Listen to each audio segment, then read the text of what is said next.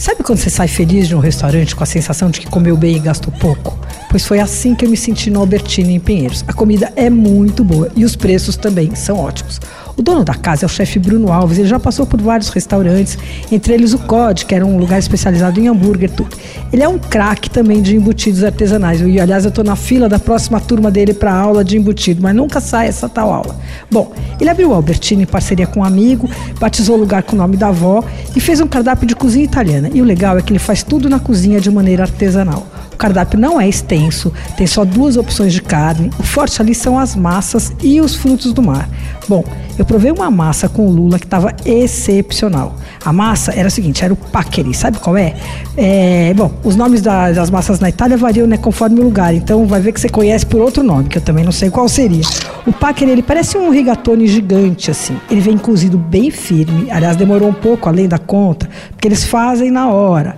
Bom, e o ragu estava perfeito, tinha uns pedacinhos de lula cozida bem macia, e era um creme suave de tomate com um toquezinho de vinho branco, um pouquinho de creme de leite fresco.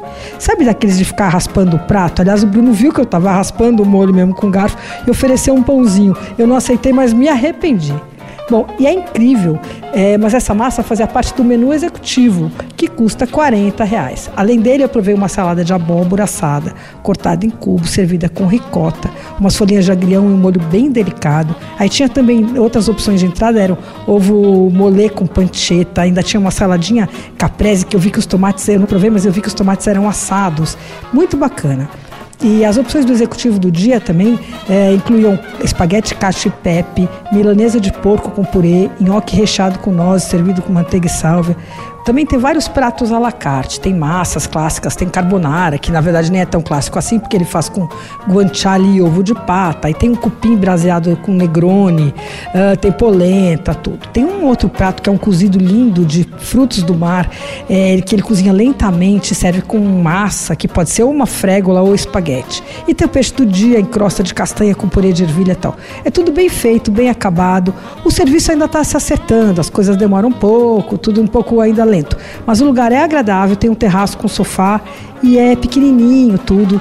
Vale a pena conhecer, viu? Ele funciona onde já foi o Donostia e o Solo, na rua Simão Álvares, 484. Atenção, o Albertina fecha domingo e segunda só abre para o almoço.